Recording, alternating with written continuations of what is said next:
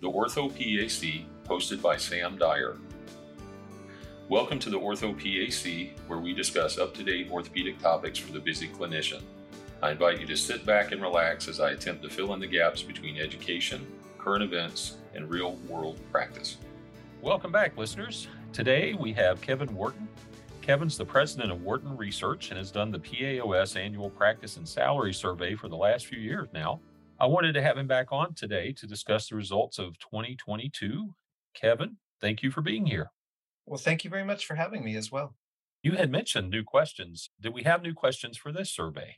You know what we did this time, Sam, uh, more than than really adding a lot of new questions was to reorganize it, and maybe that's also a function of having done this project for a few years. And what I tried to do is make sure that we put some more things sort of together that made sense. Of course, doing a comp survey, it's really tempting to put compensation first, but just as in the analysis, your compensation depends on a lot of things: your own personal qualities, experiences, and training, where you're working, uh, you know, how profitable they are, what kind of volume you're doing, all those different things with this uh, kind of project, what we did is make sure that we actually moved more things earlier in the survey. And certainly we uh, asked uh, a few more questions, such as, you know, do you do uh, telehealth now and things like that. But it was more structure where we just sort of made it look very different. And then we also started to ask, I think importantly, how much money a person made, for example, if they did call. Because, of course, we were always asking, you know, how are you compensated? And of necessity, we asked that as an open ended question because people give some pretty complicated answers uh, you know, sometimes there's two or three factors that drive uh, what they're actually paying, or they have a different schedule for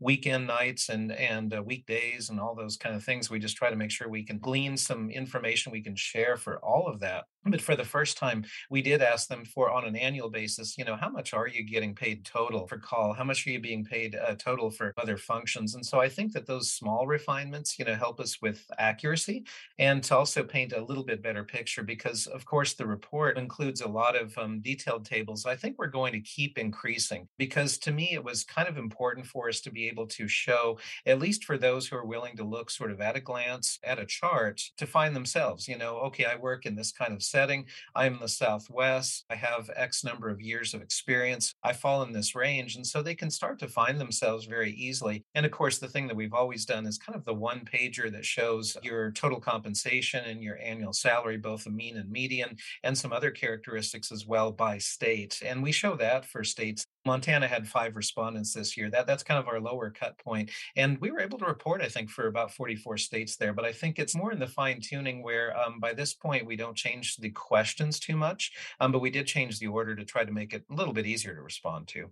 I got it. And for those of you that haven't seen this survey or haven't followed it, it's really well put together. It's a great summary, a lot of charts, a lot of great information for you. So let's talk about this is one of our primary benefits for membership for PAOS, the practice and salary survey that you can use as a bargaining tool or a reference tool. And like I'd mentioned before, what other ways can people use this survey? How is this beneficial for membership for PAOS members and, you know, even non-members that submitted their content? Well, I, am going to sound a little pecuniary here, but I think that what you've already mentioned is the the most important uh, potential use because it's oddly self-serving. But we do ask them in the survey, you know, what resources do you use when you're trying to negotiate an increase? And we find that uh, you know 77% of them say that they find this study the most beneficial. I mean, naturally, there's going to be some bias since they are answering the survey, but that's you know 25 percentage points more than those who use uh, AAPA or regional data, and it's um, well over over, you know, twice the number who use other national resources it's well entrenched and i hope it's not too painful to use but i think that that's probably the most important possible use of this. Now of course if we look at this from a logical standpoint and say hey there's also a lot of people who aren't you know negotiating for an increase this year the question is okay where do you get value from this? And i had kind of a weird idea that i see from some of my other client associations where sometimes they have roundtables guided and moderated where people can either virtually and virtually makes more sense nowadays than than in person at a conference.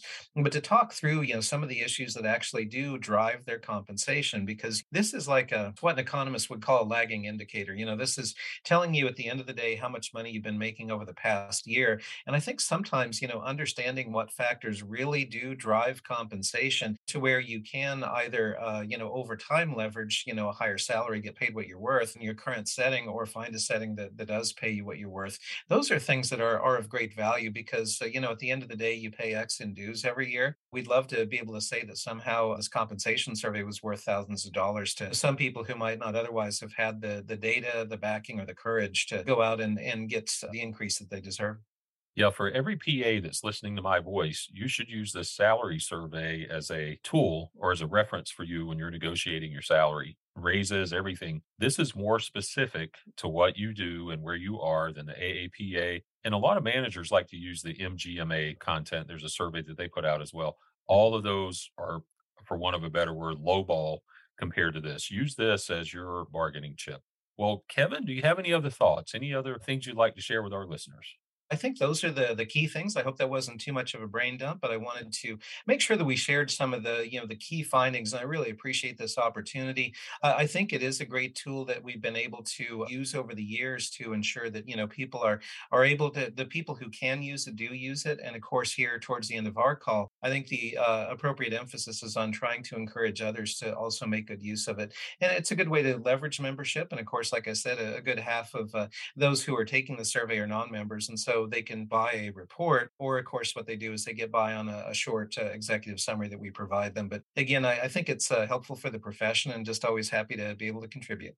Kevin, thank you so much for being with us today. I think this is your fourth year of doing these, fourth or fifth. I'm not sure, but mm. it's a very good product. I highly recommend that all of our members take a look at this. If for no other reason, you kind of see where you are with your colleagues, you know, kind of know what your financial situation is and you know how many hours of call do you take what kind of work do you do and it's a good way to know where you stand with those not only nationally but in your state so kevin i really appreciate you being with us today all right thank you sam take care practice administrators or those that are interested that don't have access to this, you can actually purchase a copy of the Practice and Salary Survey. Non members, $350. Members, it's included in your membership fee, which makes this quite a value at a membership fee of $125. This was published January of 2023 and concerns January to December of 2022.